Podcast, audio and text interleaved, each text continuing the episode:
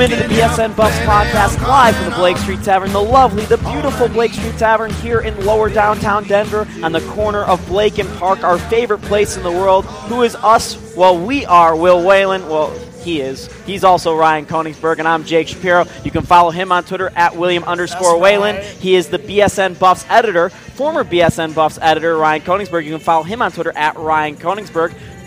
For me, I am Jake Shapiro, the assistant editor of BSNBuffs.com. Uh, Ryan, You give him a title promotion? I did. Yeah. Will is the king of giving title promotions. Literally, like three weeks into me working for him above Stampede, he took me from staff writer to senior writer. I don't know. How, I still don't know how that actually We're, happened. and we're pretty sure it was accidental. like it was just like a slip of the mind. He said, like, you know, read our story from senior writer Ryan Koenigsberg, and I was like, oh, I'm senior writer. Like, That's right. It's uh, in- it's in it's in the bio. Like once it's in the bio, it can't be changed. Well, today we're going to be talking about all the buff stuff. Uh, the column Will wrote that's up on bsnbuffs.com. We're going to discuss first. We're also going to be talking about conference expansion, which seems to be a very big topic, especially in northern Colorado, like really, really northern Colorado, the part of Colorado we normally don't talk about on this show. We're also going to talk about some fun Boulder stuff, you know, that we like to do and whatever, you know, Shap, Ryan, Will, you know, we're buddies, we get after it, so we'll be getting after it on this podcast as well. Here we go. But first things first, uh, Will, your column dropped, uh, you know, amidst the terrible things going on at Baylor right now.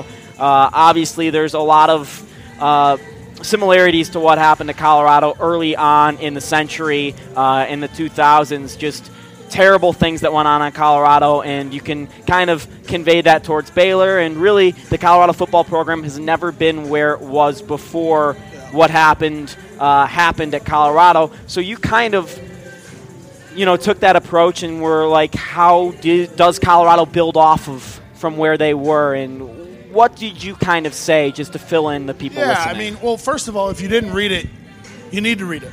Um, and look, I, I, I like, I love CU fans. I really do.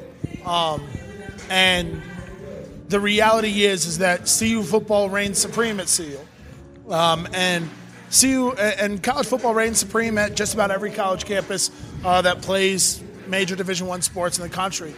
Um, and, and the desire by fans, by administrations, by local businesses to have a successful uh, product at you know being put forth on the field. I mean, your economy relies on that. You think about the businesses in Boulder. You don't think they want an extra 10,000 people coming into Boulder every weekend during the fall? Uh, everybody does, and so there are exceptions made uh, to do what people may think helps a football team win. And sometimes that involves taking chances in recruiting uh, on, on players with, with behavior issues. And sometimes it's the kid likes to smoke a lot of weed. You know, I mean, it's college. A lot of kids like to smoke a lot of weed. Sometimes it's harder drugs. It's college. A lot of kids like to do hard drugs in college. Um, it's sometimes worse than that, though. Sometimes that goes beyond that.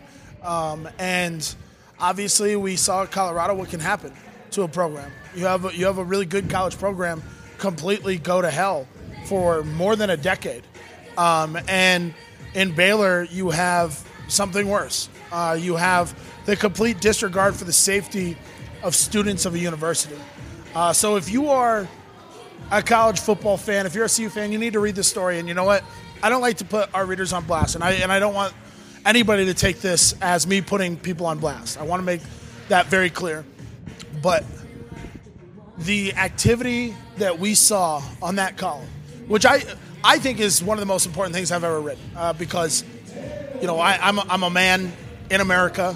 Uh, we ignore these problems so often, and we kind of distance ourselves from it.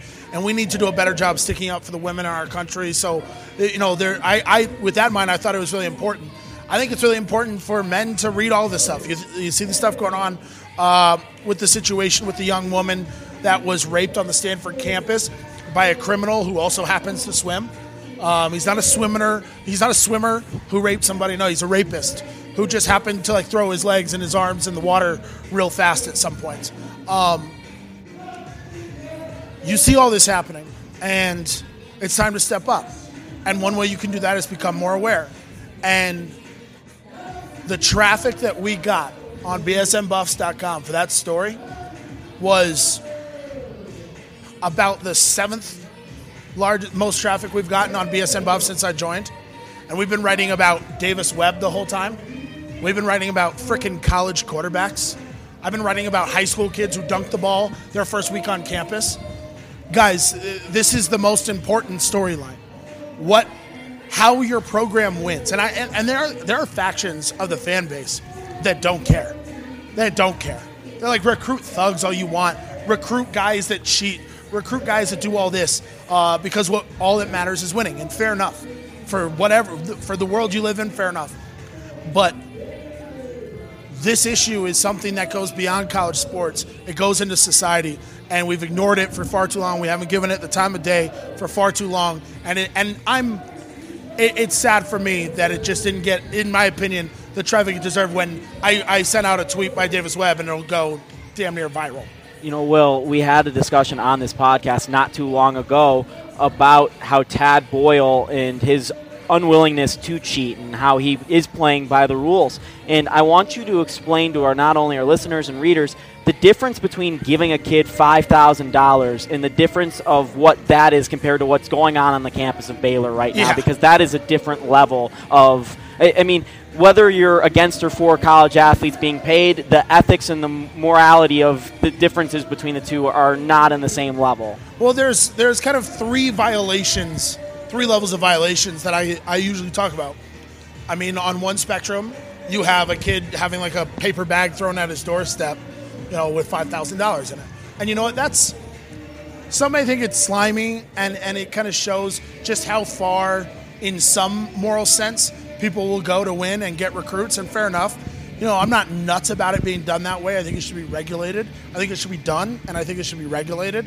Um, you have that. Then you have the kids in college who get drunk and they like to they, they throw punches. Guess what? That happens. As i said in my column i got in trouble in college with regards to alcohol a lot of college kids do you have crap I didn't. happen Okay, Ryan. did. Ryan's a model citizen, though. You have stuff happen in college, especially uh, with alcohol involved, and you know what? That's that's part of growing up. You learn your tolerances, you make stupid decisions, and you move on. I only say I didn't because Jake also has. So I, I'm I'm the golden child at this table. I underage drank at the CSU CU football You got game. caught, Who son. cares? Yo, you can't. I, on, bro. I had a Budweiser. You got caught. A Budweiser. hey, but damn, at least go out on something better. right. Funny thing is- well, after the cops left, I had a lot of drinks. there you go. The funny thing yes. is, this was before Jake and I knew each other, and one of the first things he told me when he met me is like, "I should have listened to your tweet because I always tweet like, you know, be smart. They're on alert for Right. you if you're." And he's like, "I should have listened to you, bro." Right, I mean, that happens every day Right. to just regular kids in college. You know, getting drunk and getting in a fight in college doesn't automatically make you a bad kid. There are differences between those two. Then there's the difference between even that, even getting arrested for assault because you got drunk and threw punches. There's a difference between that and what we see at Baylor. Um, the it's not just bad apples on a team. It's a bad culture. It's a putrid culture. It's a criminal culture. And and I wrote this column in, in kind of within the frame of, you know what, Mike McIntyre has taken chances on some kids. He's tried to mentor them along, but I feel like the most serious situations, he's been hard handed when he needs to. You know, and you can tell that he doesn't want to have to be, but he will be. Um, and Well, it's a it's a, a bit of a conflict for him because he feels, and you wrote this, he feels the need to be a father figure for a lot of these guys, and so um, and, you know a, a good example for me is Samson Kafovalu, Yeah. who now has had ample chances to get it figured out at Colorado. Then the difference is he's making he keeps making mistakes, but they're not big time terrible mistakes. And so I understand when that happens on Mike McIntyre instead of thinking, you know what, I got to cut this guy loose. He thinks, man, I really I, ha- I have to keep trying to help this kid get his life turned around. Right. Yeah, I mean, and that's the thing is with Samson, he's getting drunk and making mistakes. And there's a part of him that has an aggressive nature. That's part of what makes him such a good football player. And and it maybe it comes out sometimes and he hasn't been able to control that. There's a difference between that's a mistake. You know, this kid from uh, the Bay Area who's this rapist who also swims, his dad really likes to say, well, it was a 20 minutes of a mistake. I've I probably have drank more in my life on any given night than that kid has over the course of his entire life. One night with me on a on a rough night is probably more than that kid, you know, cumulatively has ever put in his body. Guess what? I've never raped anybody. I've never touched a woman inappropriately. Consent is a is a real thing that some of us understand. It's just that's a- not a mistake. It's a very faulted. I mean, you could say I made one. I made a mistake for one tenth of a second when I pulled the, the trigger at this guy's head. Right, I mean, that doesn't. That, Like, th- real, you can't fall back on And that. honestly, I would almost vouch that shooting someone, maybe, maybe that's more of a of an immediate mistaken reaction than what this kid did. And and so, and so you have those Definitely. you have those actions that some of these guys at Baylor have perpetrated. But it go. But what what's sickening about it is it goes beyond that. It was men in control that clearly valued these guys' abilities on a football field more than they did the safety of students on their own campus. And you know what? I hammered Oregon about this uh, just two years ago when they had the two players, Brandon Austin, um, Damyean Dotson, and the point guard uh, artist Dominic Artis. When those three got into sexual misconduct issues on campus with a female student, and Brandon Austin got kicked out of Providence because of sexual misconduct, and from him and his mother, the head coach of the University of Oregon men's basketball program, the two-time Pac-12 coach of the year, did not bother to ask why. And he brought a kid on campus that or he claims he didn't ask why. right and and, and but even um, Ign- even claiming ignorance is. yeah, I mean, clearly, then what? You know, why aren't you? at You know, why why aren't you asking? You know what I mean, or or whatever it is. Ignorance isn't an excuse. Right. It, it's certainly, certainly not. And you know, Dana Altman's a hell of a coach, but you did something that put somebody on your campus on risk. That's a serious thing. And Colorado, again, kids make mistakes sometimes. And I said in the comments, sometimes you misjudge. Sometimes you take a chance on a kid, and it turns out to be the really wrong decision. That's life. We've all done that in one capacity or another.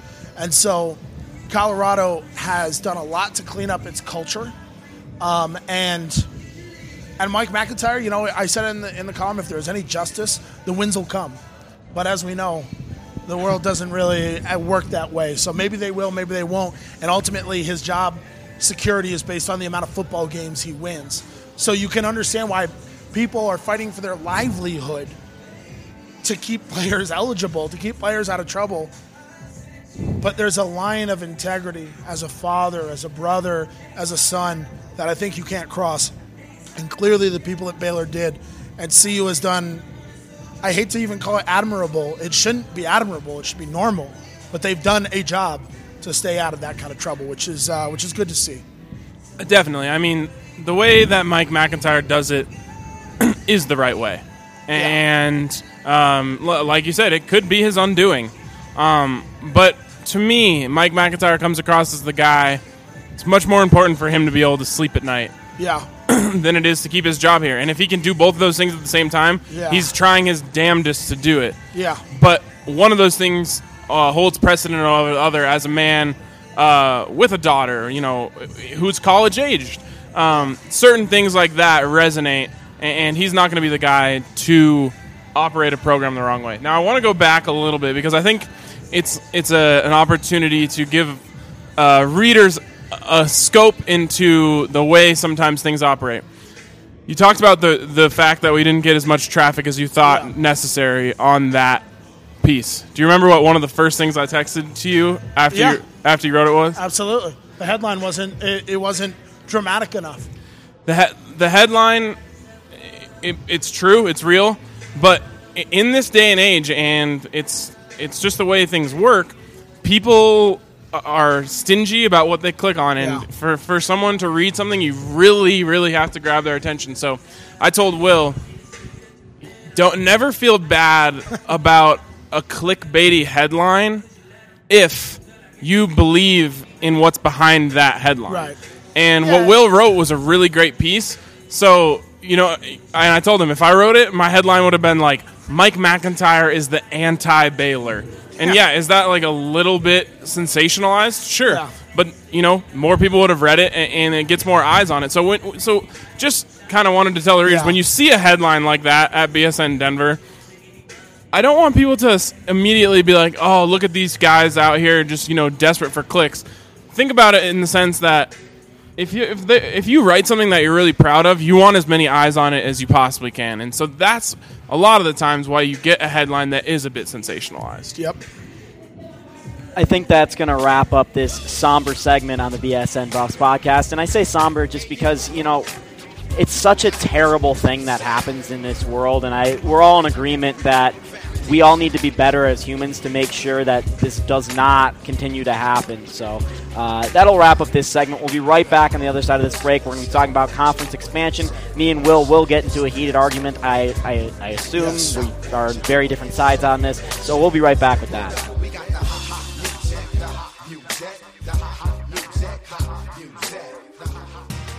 Preferred Organic Therapy is one of Denver's original dispensaries. With over 30 strains to choose from, we offer elite cannabis that is grown clean with zero harmful pesticides and always hand trimmed.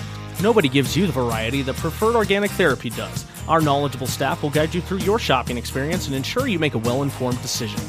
Stop by today for daily specials and to see why customers are raving about Preferred Organic Therapy. Conveniently located at 1569 South Colorado Boulevard, mention BSN Denver and instantly save 15%. Preferred Organic Therapy, a better way to heal.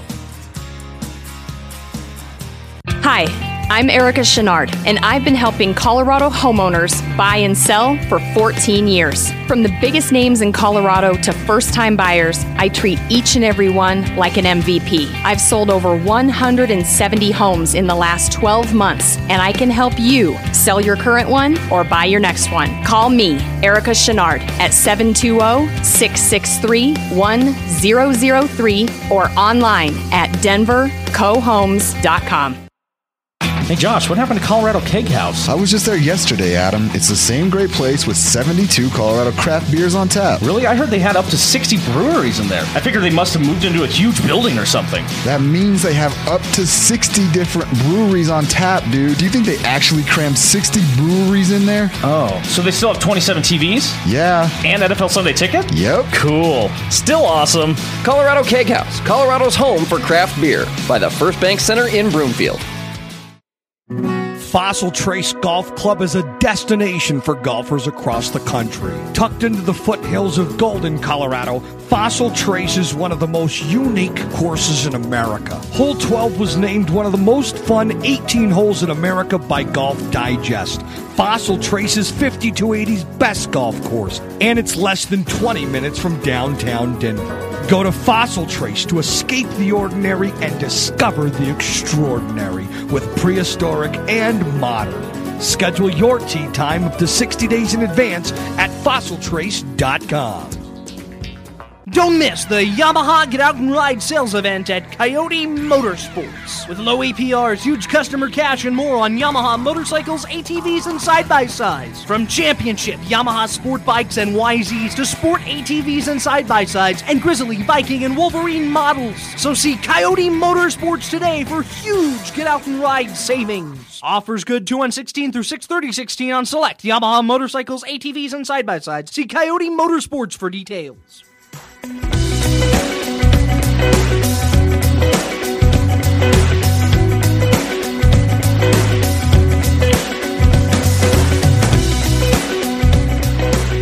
Welcome back to the BSN Buffs podcast, live from the Blake Street Tavern, one of our favorite places down in Denver, if not our favorite place. Happy hour specials Monday through Friday, 3 to 6 p.m., uh, Sunday through Thursday, 10 p.m. to midnight as well. $2 PBR, $3 Wells and Domestics, $4 Craft and Imports, $4 uh, Irish Whiskey. I'm not reading all of that because I'm terrible at reading.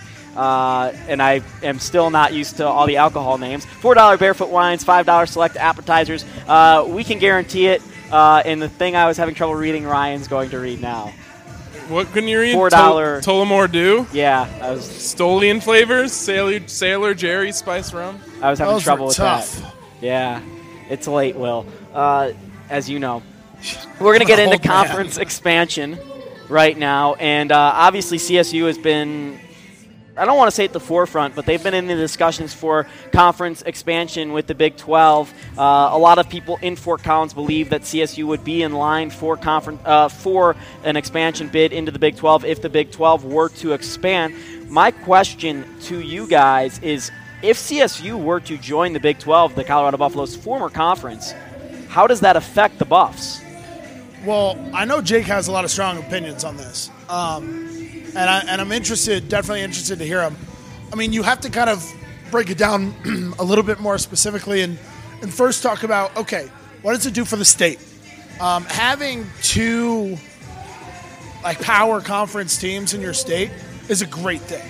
It's an absolute great thing because it means more attention uh, is given to the state by the media. You're talking about TVs uh, that are turned into major college football, uh, and you know what? Something about rising tides and ships.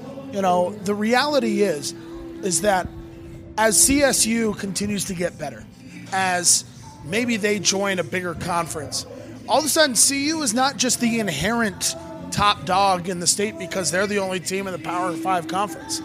You've got all of a sudden your quote unquote little brother is not so little anymore.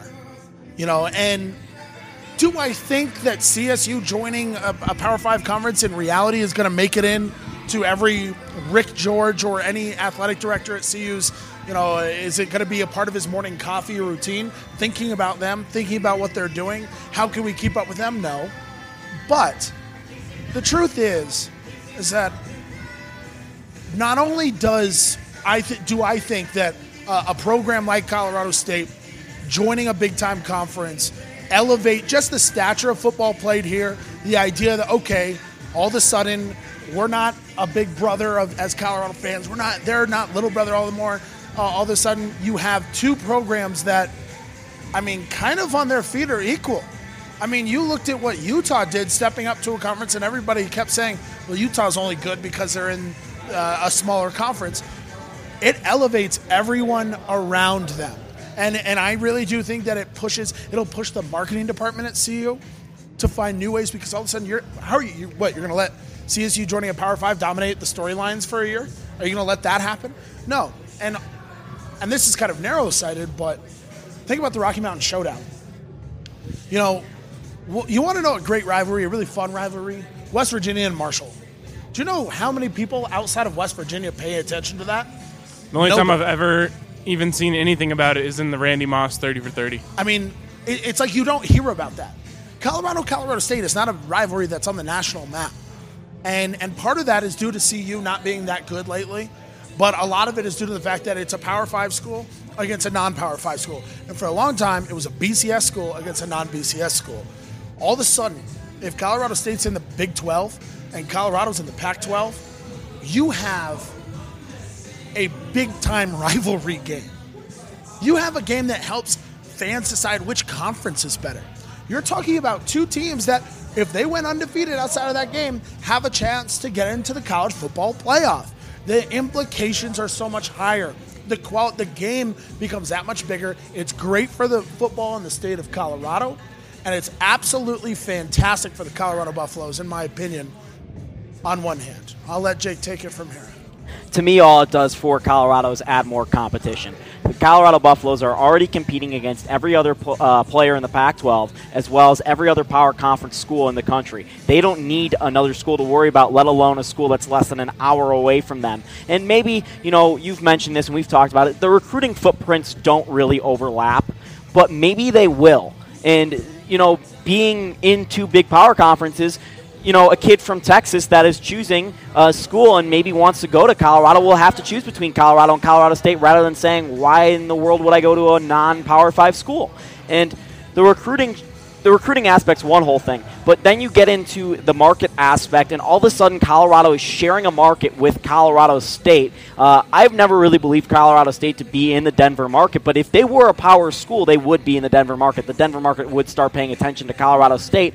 And I go back to uh, baseball, especially in the early 1900s when the American League was forming out of the Federal League. And what the National League did was they had teams in Chicago, Boston, New York, all of those things. In the American League, what they did to combat the National League and to prove that they were a legitimate second league was to put teams in all of those cities to try and share the market and steal those fan bases away when their team was bad. So now all of a sudden, if you're a kid growing up in Colorado and you're sick of the Buffs being bad, and Colorado State's on the pl- same playing field, you're not default to Colorado fan. You might be a Colorado State fan because Colorado State is on the same level. That's how all of a sudden there are New York Met fans, Los Angeles Angels fans. There, th- that's why these fan bases grow is because of the market side. Uh, the market is shared, and one team is bad for a long period of time, and really they're on the same competition level. Right now, Colorado and Colorado State aren't on the same competition They're level. absolutely on the same competition level. Are you kidding me? Oh no. Colorado, how many bowl games has CU been to? Eh, ever many- or uh, in, in the I last ten years? none. How But many has Colorado State been to? Colorado State ha- has a freaking headline on the Denver Post. you don't even know the answer it to that. is. What was that? You don't know the answer to the question you posed. How many how many bowl games has Colorado State been? Three. You don't know that. right, that's my point. You're guessing. You're guessing. You know No, what? It's And- three and because Will- Colorado State's irrelevant because they're in an irrelevant but conference. It's, but and Will, Colorado's but- irrelevant. The only reason we know Dick, the only reason we know anything about Colorado is because we cover the team. That's fair. Okay, No- but nobody in Colorado cares about college football. Number one, but number two, this Colorado State joining a, a Power Five conference and that rivalry actually meaning anything to anybody. Nobody in Denver cares. Nobody, no, nobody cares about the Rocky Mountain Showdown. All of a sudden, people are going to be like, "Oh, it's not a Mountain West school versus some crappy Pac-12 school." Well, I mean, it's a Big 12 school. I mean, maybe we should care about this. People will actually maybe care. You know, CU doesn't have a market share here. Nobody watches. Half the people in Denver don't get the Pac-12 network. It's it's not a market share. And if anything, Colorado needs it. Colorado needs the market to be divided because guess what? They've gotten lackadaisical. Oh, we're the Pac-12 school. We're the Power Five school. We're the BCS school. We we're the default. They've gotten lazy. And the reality is, is you want to know how you go to DIA for the past 10 years, you A, you find more Nebraska gear than anything else. well, the airport's in Kansas, last so 10 It's to true. Denver City proper. I I don't. I, don't- I guess I've never looked at the gear, but I don't think there's more Nebraska gear in this, in the DIA stores. I was on a plane with two Nebraska For the longest people. time Yeah, there I was, and there was more CSU gear. There, until like the last 18 months, there's been more CSU But you basing the gear in the airport does not base the level of fandomship in Denver. There's obviously more Colorado fans in Denver than any other school right now, and, and it's not close. Uh, Are, are we sure about that? yes, CSU claims to have more alums in the area. it, it's it's not close.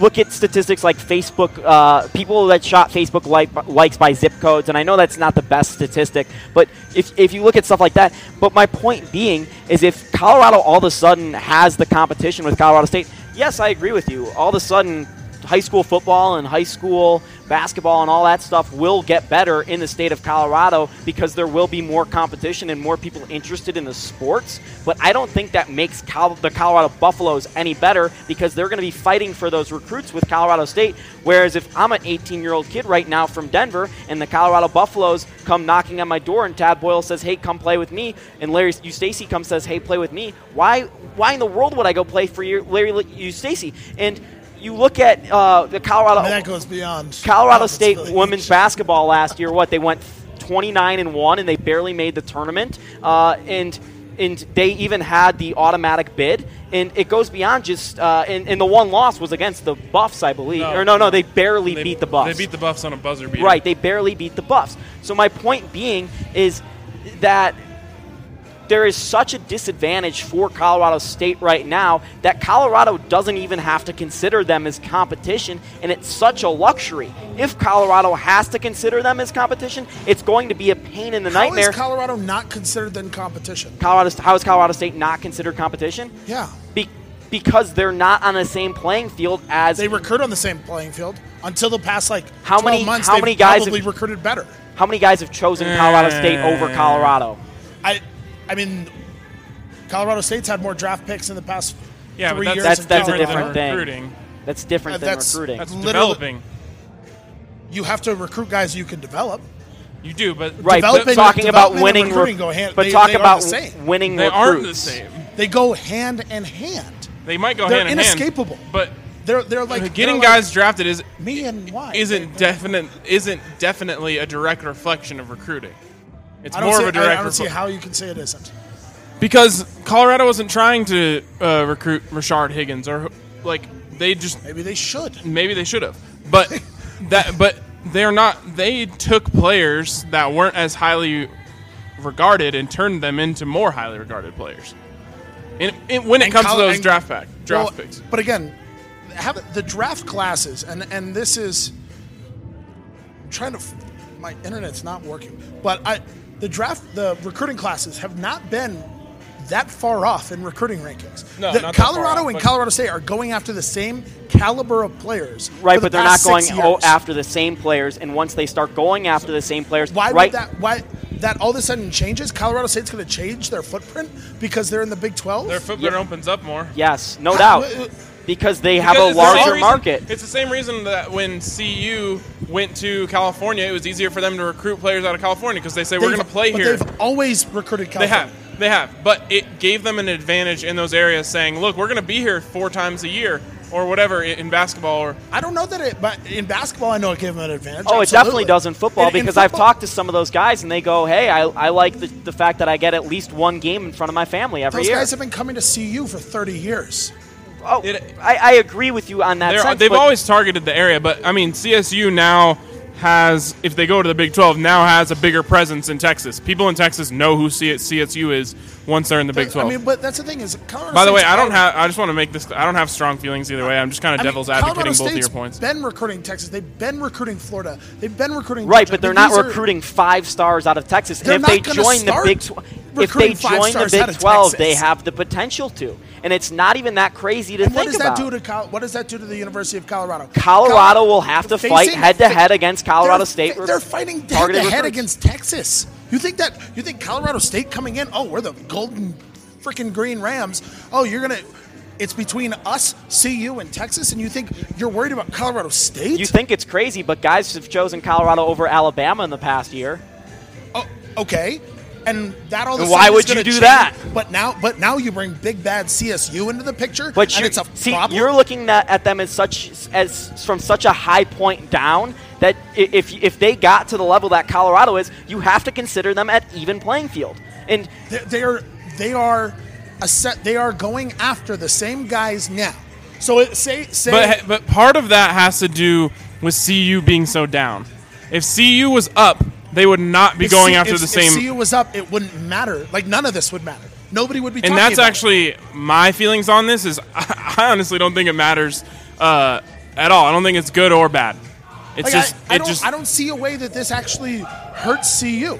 I mean, maybe the arguments that it helps them are a little bit like fantastic. Sure, I, I could see that. It's the But- same- But if it- CU it is hurts good, them in it the doesn't matter. it hurts them in the sense that if there's an average Coloradan 14, 15 year old that's looking to root for a team or pick a university or whatever, that if CSU is on the same tier of a Power 5 conference that CSU is, if they're on the same tier, that those kids are more likely now to go to CSU or pick CSU as a team to root for because they're not little brother. They're on the same playing field as CU. Th- And those kids five years ago were Nebraska fans.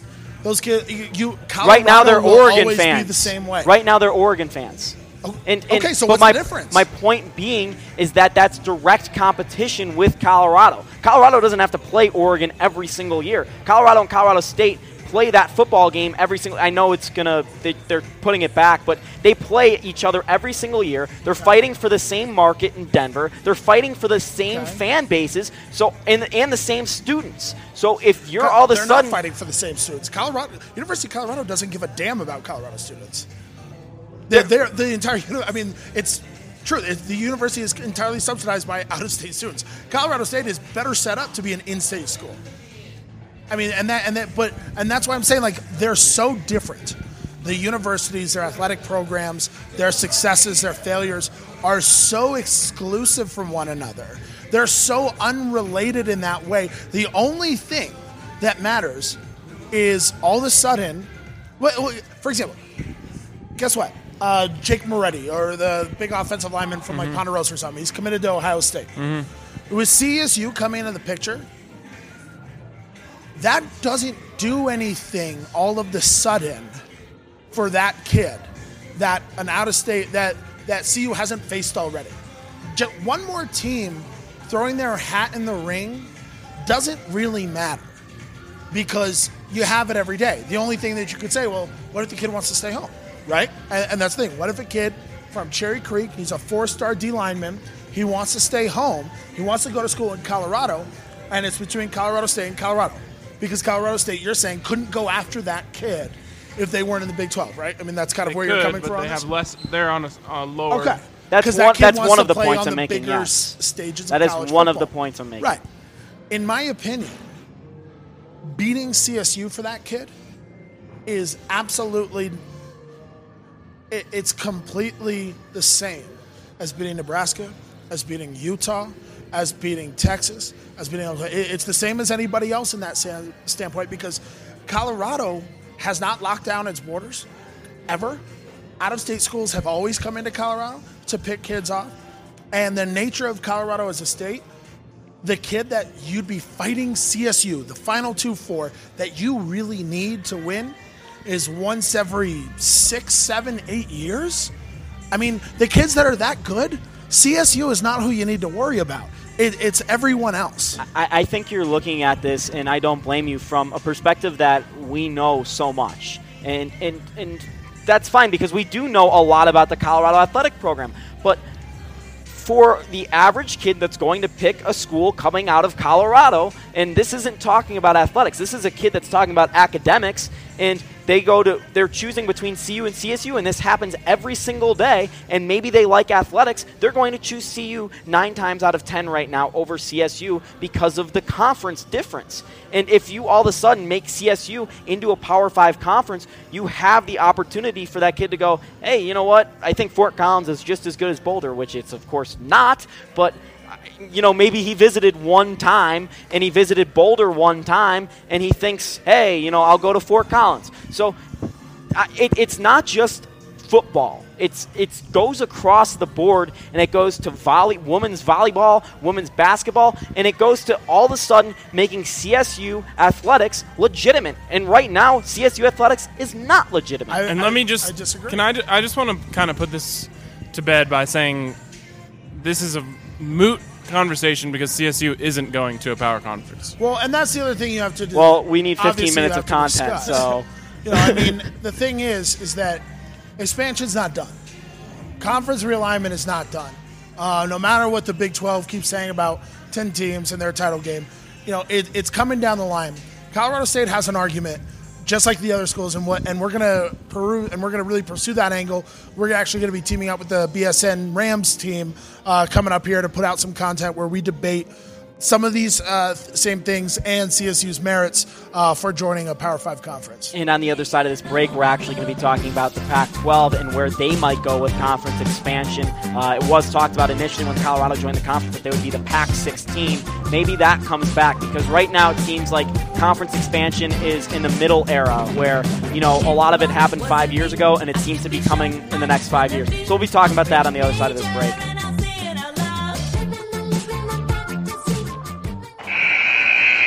That was an epic game. I could really relax now. Let's go to a dispensary. Yeah, that's a great idea, but it's after 7, so all the dispensaries in Denver are closed. Wait. Life Flower on Leetsdale serves both medical and recreational until midnight daily. Best of all, they're a one stop shop. They have a huge variety of edibles, drinks, concentrates, flour, and they even have glass in case we need a pipe. Oh, cool, let's go! Life Flower Dispensary. Open 8 a.m. to 12 a.m. Monday through Sunday. Mention BSN Denver and get 15% off your entire purchase. Rain, sleet, or snow, 24 hours a day, residential or commercial. You name it, A Team does it. A Team Garage Doors will meet or beat any estimate and offer same day repairs. A Team Garage Doors has a five star rating and is a home advisor elite service provider.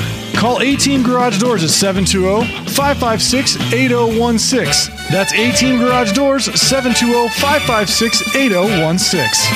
Call 8016 for the A team.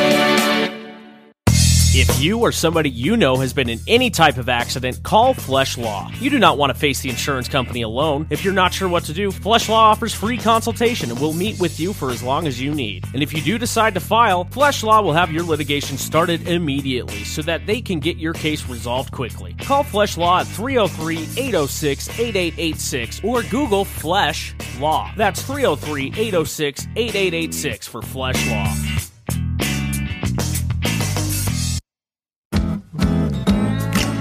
Hi, this is Justin Gold from Justin's. If you've had my nut butter or my peanut butter cups, then you know that I take my products and my customers very seriously. So when I needed my roof replaced, I wanted somebody who feels the same way about their customers and their products that I do. Luckily for me, I found exactly that when I went to Chip Ezzo from Chips Roofing, and he provided me with a service that I'll never forget. Not only did they build me a beautiful high wind roof with the best products available, but the quality, price, and service was exceptional. I was in contact with Chip the entire time, and him and his crew couldn't have been more professional. Chips Roofing has my business for life. Chips Roofing, Colorado's high wind roofing experts for 30 years. You can find us online at chipsroofingllc.com. That's chipsroofingllc.com. Or call us now at 720 938 Roof. That's 720 938 Roof. Once again, 720 938 Roof. Jackson's Hole opened up in March of 1977 and quickly became the place for watching all sporting events. Almost 40 years later, Jackson's All American Sports Grill is keeping the reputation alive. We've upgraded our TVs to 65 and 70 inch HD flat screens. We have amazing food, and to top it all off, we have almost 30 beers on tap, including our table tap, so you can control at your own table. Come down to Jackson's All American Sports Grill in Greenwood Village off of Arapahoe and I 25. Jackson's, the original sports grill.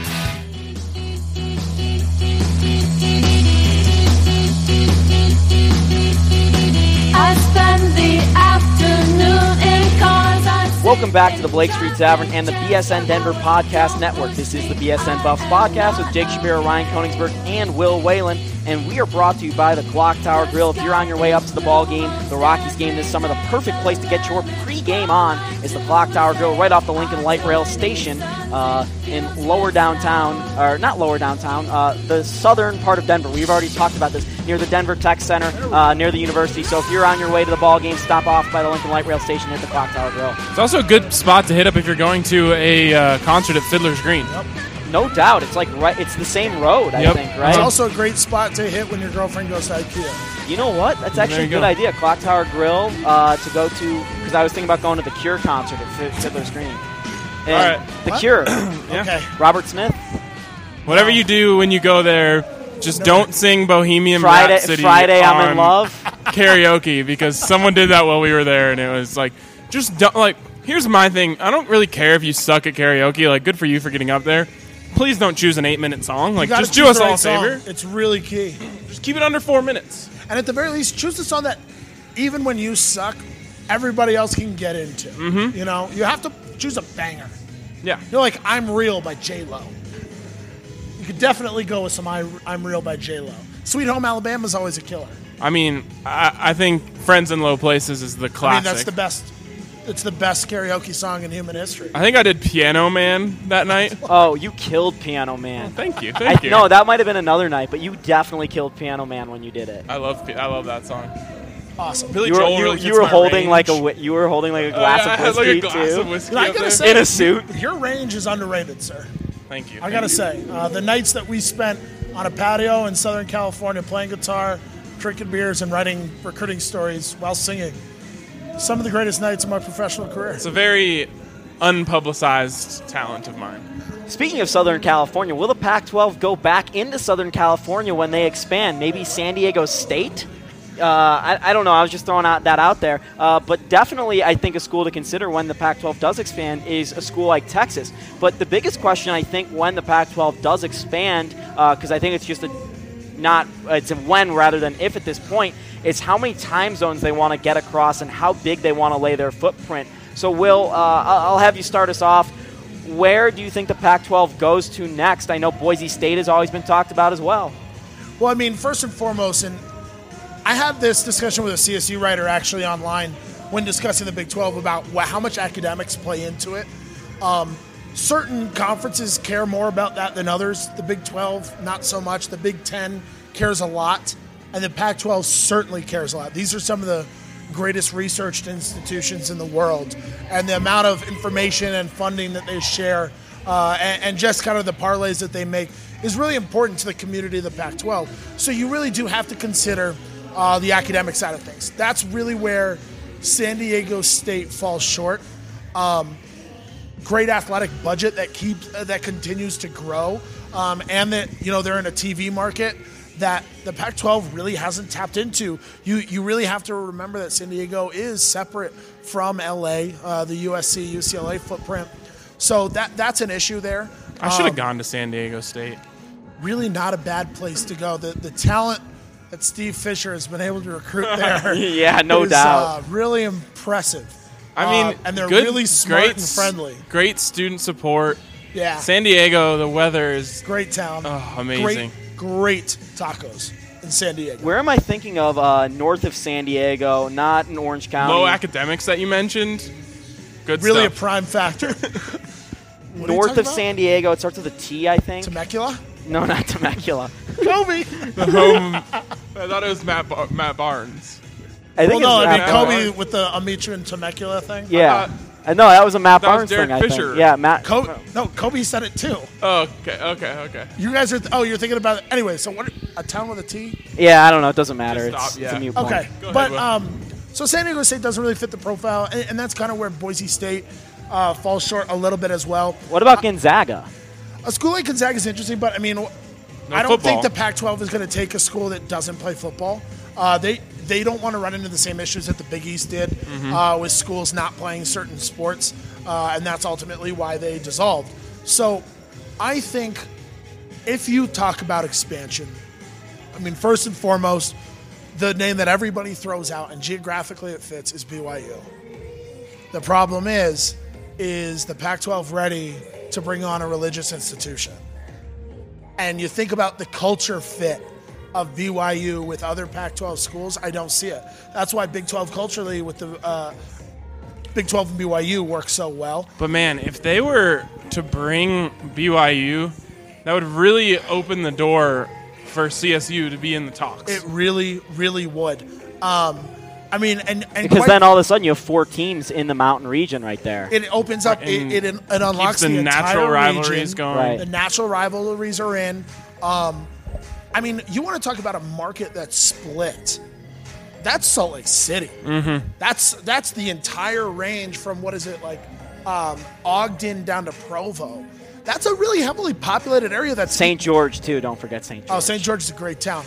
Uh, great Chili's in St. George. Great gas station Oh, in St. yes. George. What was that place called? I don't know, but we were both men of that gas station. Yes, it was a great gas station. Had everything you needed. We, we stopped there on the way there and the way back. Yeah, I've, I've, I've spent many a 10 minute stops in St. George. Anyways, um, but I mean, you talk about a metro area that continues to grow, uh, and, and you really got it. And I mean, you want to talk about tradition athletically, BYU's got it. The thing is, again, is I, I don't know what they bring to the Pac 12 in culture. In academics, I know CSU has really ramped up their academics. They continue to rank among the best in the country uh, in a number of categories, of which I give no damns about, but nonetheless, they're there. Maverick you- gas station in St. George. She's Got to be a just looked it Maverick man. Got to be a Maverick man. At the end of the day, when you want to talk expansion for the Pac 12, you have to look south. Uh, you have to look at, in my opinion, Texas. Texas doesn't fit because they want every bit of control humanly possible. But you talk about the fact that that's a university, their Longhorn Network experiment has been a complete failure. What kind of TV deal could they be looking at? Do they want to get involved with the California markets? That could be something to look at. Um, if New Mexico and histor- continues to grow, I will say historically with Texas, they have been part of the Western Coast conferences before. Uh, so that would kind of go back to the roots. And you were alluding to New Mexico, and that was one of the schools I was going to throw back. yeah, at I mean Albuquerque continues to grow as a city. it's one Um, of the fastest growing cities in the United States, fastest growing retirement cities as well. It- it's so huge a lot of money that. there. It's huge for that, and it's kind of hard to believe 'Cause well, it's because really the red warm. chili. Um, Because of the red chili. um, but yeah, and, and so if the, if the budget of New Mexico continues to grow, you could certainly have that. It, there's no easy solution, just because of the the emphasis that the Pac-12 puts on you being a research university. Number one, and number two, you know, athletically, culturally, uh, and obviously distance. You really have to play because think about that trip from Austin to Seattle. That's not fun, but you're already going Austin to Morgantown. It's gonna. I mean, it's. I don't. Th- I think you hit it on the on the head, chap. It's not if. It's when. something's to shift, and it'll be really interesting to see what happens. And it's going to be some concession made somewhere because Somewhere, yeah. whether it's academically or sports wise, and I think they'd be more academically, you're going to have maybe a southern influence or a mountain influence where you all of a sudden have a schools like UNLV, New Mexico, San Diego State, and one more come into the conference, or you have something like BYU, eh, Wyoming, or Boise State come into the conference, something like that that just makes sense regionally. I don't see how UNLV ever gets in a major. Con- I, I see how. It's just their really only option is the Pac-12. That'd be awesome. It, it, it, it won't happen. More Not trips in a to million Vegas. years. Yeah, that's what I because thought it, it's so poorly rated academically, other than their hospitality management program, which is Which is really hospitable. awesome. Well, yeah, basically. So I don't know. I mean, I think other conferences are as interesting to think about as the Pac-12. I mean, you think about obviously the ACC is absolutely huge. Uh, what what does the SEC do? Do they continue to expand? Uh, obviously, the Big Ten has reached as far east as Maryland. Uh, so what really happens there? Uh, what schools get thrown in the shakeup? I mean, Kansas Big Ten's as far a- east as New York with Rutgers. Or New Jersey, wherever Rutgers yeah, Rutgers technically, is. I have no is idea where Rutgers east. is. Technically, uh, Rutgers is farther east than College Park. Um, but yeah, I mean, and so you think about schools that are going to be possibly left out. Kansas almost got left out last time. It's hard to believe that. West Virginia almost got left out last time. How does that affect CSU? How does that affect CU next go around? That's uh, I see the Pac-12 as being really happy with where they're at, despite all the troubles Larry Scott has had. And that's what Yet. I, that's what I wanted to say is the Pac-12 was the first one to add. They they kind of got these dominoes falling. I don't see them being the first ones to go to 16. No, they're not going to be. They're not going to be. They're. I think they're happy despite their failures, but I think that they are preparing so that when the first domino falls, like you're alluding to, they're ready to act because they have to be. I think the East is even more interesting than the Pac-12 right now because there's so many schools over such a, a small area with conferences overlapping, where you're all of a sudden going. Big Ten is in that Northeast region. The ACC, the Big East, obviously there, the Big East isn't what it was, uh, but like the Big East is such a weird conference that DU lacrosse is in the Big East for Yeah, lacrosse. yeah. So who knows what's going on there? But you have so many conferences in that area with so many different schools. You think about a school like Cincinnati or something, and obviously the Big 12 is fighting for those schools now too. So that's really interesting to look at, and maybe the SEC even comes up a little bit the coast. Whereas all this, whereas on the the west side, the Pac-12, you know, if a school, if the Pac-12 comes knocking on New Mexico's door, it's either the Pac-12 or you still remain in your non-Power Five conference. So I think it's more interesting going into the East than it is in the West because with the Pac-12, it's really just a matter of how far they want to spread out regionally rather than how much they want to, you know, try and fight against other conferences. And this is completely out there. I realize that, but I think we're about 10 years away from this having any bearing whatsoever. But I mean, there are probably only going to be two revenue sports for the foreseeable future. But if there was going to be another one, I mean, you have to think at this point, lacrosse has grown so much. It's just such a bad, in my opinion, it's such a bad spectator sport. It's not I fun to go it- to the games. I can't see the ball. I think it's great in person. I it's the same for me. It's less exciting in person in hockey. It's a tiny bit easier to watch on TV for me than hockey, but both I hate on TV. I think look, and you think about, but another thing, think about the money that goes into lacrosse. Think about the people that play lacrosse. These are senators' kids, you know, out east, and it's grown obviously with DU being so good, California continuing to kind of invest in lacrosse. I mean, it's not obviously this is not going to be a factor necessarily in conference realignment, but you think about leagues and how if all of a sudden CU down the line has a men's lacrosse team as well, where conference. I mean, obviously we focus on basketball and football here, but you, you think about other sports as well. So I got two questions for you. One, is men's lacrosse the most likely sport to get added to CU in the near future? Just quick, yeah, or, or yes, no, or maybe give another sport that's more likely than men's lacrosse. I would say yes, just because it's cheaper than baseball. Uh, it requires Way less cheaper. space. And it's cheaper than hockey, too. And it's cheaper than hockey, and ultimately, it's at the right time of year. It's right after college basketball. It's a good weather sport, and it's a chance for people in Colorado to get outside. I think that they would support something like that. Ryan, anything to add? to Yeah, that? no, I agree. Um, you know, I, I, I want to. Do we have time in this segment? I was going to add one more question. Uh, My question was going to be if the Pac 12 was to add four schools, who would you want it to be? Let me go with this first, and then we'll add that. Do do conferences get to a point where they're so big and powerful that the NCAA becomes meaningless? Yes, absolutely, and it's going to happen within the next five years. no Ryan- question in my mind. Okay, I agree with you on that. So four schools. Ryan, why don't you start us off with that if it's your question? And I just I, I didn't put too much thought into this. It just kind of came to me, but just for kind of I guess you would say selfish reasons, I'd like to see BYU, CSU. I think that would just be so fun to have that. Uh, and then I- I've always loved Boise as a program. I think I think they you know athletically fit in, uh, and then UNLV. Yeah, that's funny. I would I would go um, if I had to add two. I'd Ooh, go San Diego State. If I had to add four, it's San Diego State, it's UNLV, it's BYU, and it's Colorado State. Um, New Mexico and BYU are right, th- er, and Boise are right there. I want Colorado State in the conference. I think it would be best for the region to have everybody focused on one brand of football. I think it helps have in-conference rivalries. Uh, I want UNLV because running Rebels basketball in the Pac-12. Yes, freaking please. BYU is a traditional, traditional, not powerhouse, but one of the most tradition-rich programs Mm-hmm. no in the country. Then you have San Diego State, great place to travel, great support, uh, awesome colors and uniforms and everything they do, and they're already there or on their way there with football. Basketball certainly is. Before I ask uh, or answer mine, Will, you're from California. Is there another school in California besides San Diego State that could possibly be in this discussion, whether it be like a UC Santa Barbara or, or, or something like that, I mean, the only other the only other program that you would think about would be Fresno State. or San Jose State maybe? Uh, no, definitely San Jose State's sh- close to shutting the doors on their athletics altogether. Uh, it would have to be Fresno State because of the fan support. It's a it's a prosperous AD. I mean, you have a big time football brand. Uh, whether I mean they've been inconsistent, but you're, again, and you're talking about between Fresno and Bakersfield, over 1.5 million people right there, and they're continuing to grow. Uh, so you have a TV market, and again, you you just have an athletic program that's already kind of up and running and on their own.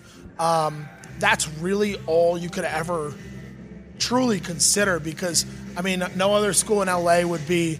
I mean, like the Cal State Northridges, the Irvines, the Long Beaches, just not big enough. Santa Barbara, certainly not. Nobody in the Bay Area. UC Santa Cruz, not even close. Uh, Sacramento State, a, a long way off.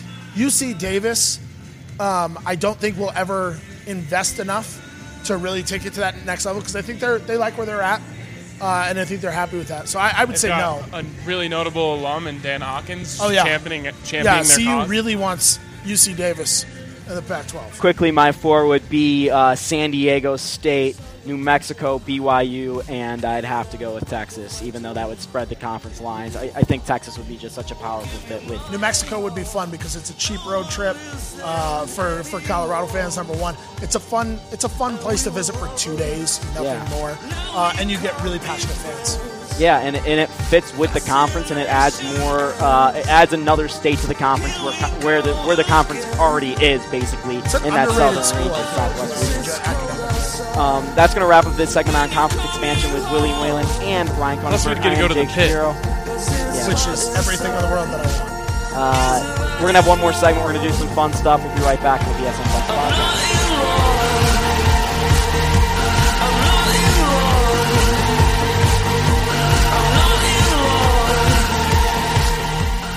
35 miles west of Vail, nestled in the Rocky Mountains, is Colorado's most beautiful golf course, Gypsum Creek. The creek flows through the course as Colorado wildlife is spotted, along with views of the Red Table Mountains. You can play this spectacular course for as low as $68 for 18 holes, and that even includes the cart. The twilight rate is less than half of that. Book your next tournament, wedding, or special event at gypsumcreekgolf.com. That's gypsumcreekgolf.com. Euflora is the Apple store of cannabis with three locations, the biggest selection in the state, and a tech driven shopping experience. Euflora is the only dispensary you need. Euflora has over 75 types of edibles, tinctures, topicals, and drinks, and they have over 20 strains of flower at all times. To see everything Euflora has to offer, go to eufloracolorado.com. That's eufloracolorado.com. Indeed.com. When was the last time you went to the Rock Restaurant and Bar on Smoky Hill Road? With 69 cent wings on Mondays, trivia on Tuesdays, and $2 domestics during happy hour and weekends, the Rock Restaurant and Bar is the only choice when I'm in South Aurora. They're open 9 a.m. to 2 a.m. every day, making them a great place for a big breakfast, tasty lunch, or a nice dinner. The Rock is off of Smoky Hill Road, just a few blocks west of E470. Find them online at therockrest.com. That's therockrest.com. Why go to the Clock Tower Grill? Because of the burgers? Sure. How about the 15 big screen TVs and the 100 inch projection screen? Okay. How about the fact that it's conveniently located at the Lincoln Light Rail Station? Yep. We could do this all day. The bottom line is that the Clock Tower Grill has unique food and drink specials every single day and offers something for everyone all the time. Head down to the Lincoln Light Rail Station and let's have some fun at the Clock Tower Grill.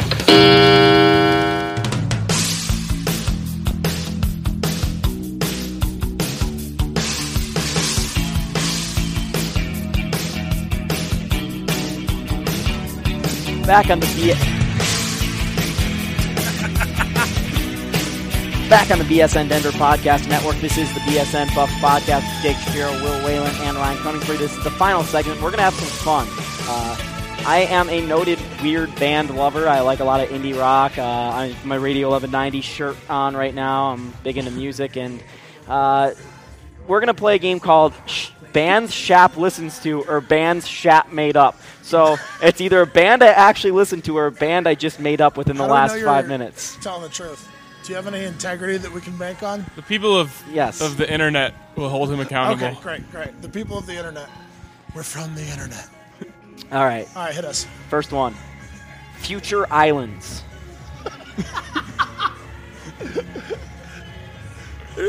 I say fake. There's no chance that's real, please, Lord. Real, they were on David Letterman. Oh my. Future Islands, bro. Are you right. going to the Future Islands concert tonight? Yeah, I'm going to take like 30 tabs of LSD. Shit Robot. Wait, what? Shit Robot. Real. Uh, real. Yes, real. Nice. Ding. One, one, one and one. Tickle Me More. Fake. Fake. All right, two and one. You got that one right. Nice. Saltwater Sun. Fake. It's real. I'm going to say fake, though. Fake. It's real. Ah, Do it. The cul-de-sac. How's it Fake. spelled? Like a cul. It's spelled regularly. Oh, I thought you said coldest sack. no, the cul-de-sac. Uh, I said- real. I made it up. I said fake. So I, I, I'm, I'm the lead now. Uh, Mona. Real. Real. Real. Potty Mouth. Fake. Real. Real. Oh, we're Tied up. Are we tied? Violent Soho. Real. Fake. It's real. Yes. No! Last one. Nothing Wild. I think you have to go first. No, you have to because I have to pick the opposite of you. I was just gonna Not make the same as him. Um, what was it again? Nothing Wild.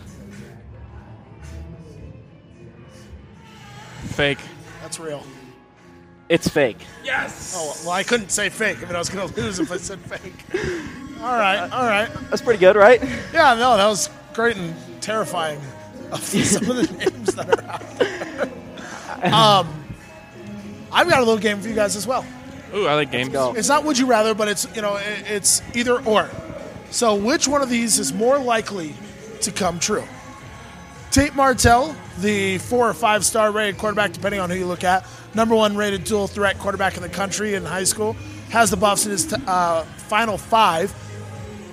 Either or, Tate Martell commits and signs with the Colorado Buffaloes, or Colorado wins eight games next year.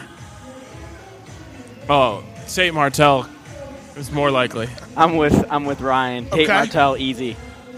CU makes a bowl, or Colorado State wins the RMS by 14 plus.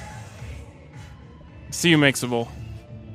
RMS, CSU. Oh, little faith in the Colorado Buffaloes by Jake Shapiro here. Um, That first game of the year is always so tough for the Buffs. Yeah, but they're not going to lose by 15 points. Depends on who the quarterback is.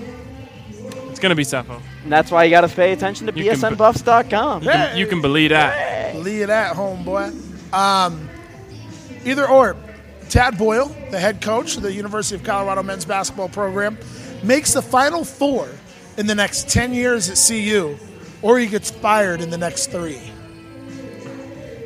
Tad Boyle makes the Final Four. Um, more likely that he gets fired. More likely that he gets fired, more likely that he makes, Makes the, the Final, Final Four. Four, yep. Okay. What, would, okay. what would you take? Um, I would say more likely to get to the Final Four just because I don't think there's any way, short of a scandal, that he gets fired in three. So I would put his chances of making the Final Four at 10. I mean, good God, Butler made two straight title games. Anything's possible. Yeah, I, I, Anything's I, possible. I, I just I, I banked it on there. The chances are higher of there being some sort of scandal or some sort of mass exodus of all the coaches at CU. or, you He's know, the Kansas job becomes open and Tad Boyle really wants the Kansas job. Well, that doesn't count. Would- That wouldn't count as me being right because he said fired. Right. True, true. Um, Being sarcastic, dude. Okay. Uh, either or. All right. I just really I don't think they can make a Final Four. I just don't. In the next two seasons, Get a three point shooter and get lucky. Braxton Bertolat. um, which is more likely to happen in the next two years? Dom Collier becomes the, not a, but the fan favorite on this Colorado basketball team, or, or, and I've gone back and forth on what to use on this one. Um, So is it either or or? wait, what do you mean? a Are dou- there two ors or? here? Are there No. either or or? Let him ask the damn All right. question. So in the next two years, Dom Collier becomes the fan favorite. He's the leader of the Colorado Buffaloes, or George King wins Pac-12 Player of the Year. King. I mean, I c uh, George King Yeah. could average 20 points a game. I've, I've got to He's go with. George King, and he's capable of getting six, seven boards a game too. I mean, that is absolutely true. That is absolutely And, true. and it's Just not. Dom- I would have gone, depending on what you would have asked. I actually think the chances are pretty solid of Dom Collier redeeming himself with the Colorado fans, just based on the fact that he's a Colorado native and that he has some growth potential there. So I, I don't know if that he becomes the fan favorite, especially considering Wes Gordon is fantastic right now, and Derrick White's going to be a fan favorite next year, and then George King will probably be the fan favorite two years from now. But I think there's some potential that Dom Collier becomes a guy that they really like. and this is the last question that Well, I've got for you guys. Really quick, it's it's just I don't think Dom has the qualities to become a fan favorite. He's not boisterous enough. He doesn't Right, have the he, like, like I mean, the player, the, the fans can love him as a player. He just doesn't have fan favorite qualities in him, other than the fact that he's from Colorado. Right. No, I mean that that's fair. That's fair. It makes sense. Um, hi, Ariel. Ariel's uh, one of our favorites here at Blake Street Tavern. One of the lovely hostesses slash waitresses here at the Blake Street Tavern. Yes. Just wanted to say hello. Is that? Yeah, that's all. Yeah, I was, I was trying not to be rude, but I'm also trying to host this podcast and lead us out here because we're running out of time. So We have, and that's why we only have one final question. This But that's, I mean, that's the type of stuff you get here at the Blake Street Tavern. She just came, she just wanted to say hi right, to us. very nice, Yeah. very nice. Yeah. All right, guys. Final one. Either or. What happens first? Colorado men's basketball program wins a national title, or the Colorado Buffaloes football program wins a national title. Which one happens first? Colorado football program wins a national title.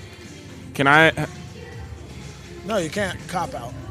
Can, can you my- take the Mine was going to be neither ever. No, no, it's not an available answer. Uh, well, that's my real opinion, but uh, football. I'm just, I'm not going to play the game. So here's my real opinion, but I'll still try to play the game. I'm just saying. I think that's me taking us the strongest take. My- I think my- that's the. If you were, if Vegas was setting odds on it, mine would probably be the lowest odds. yeah, well, I agree, but that's not the game that we're playing. Okay, well then football. Uh, I'd say basketball because all you need to do is get selected in the pack into the NCAA tournament and go on a stupid, ridiculous, insane run once.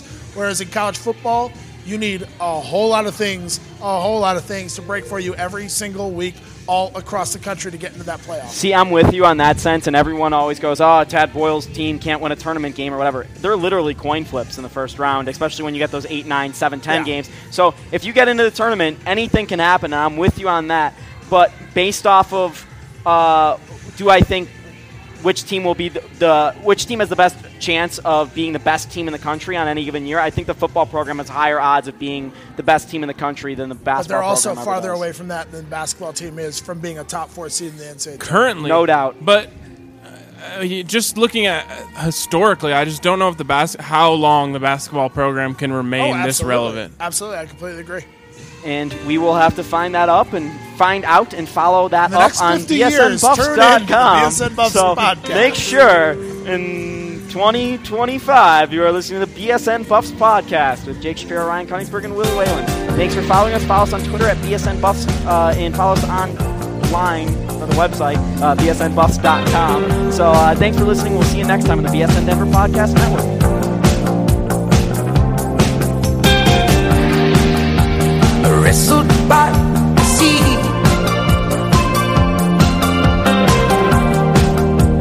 Loneliness and me. I asked myself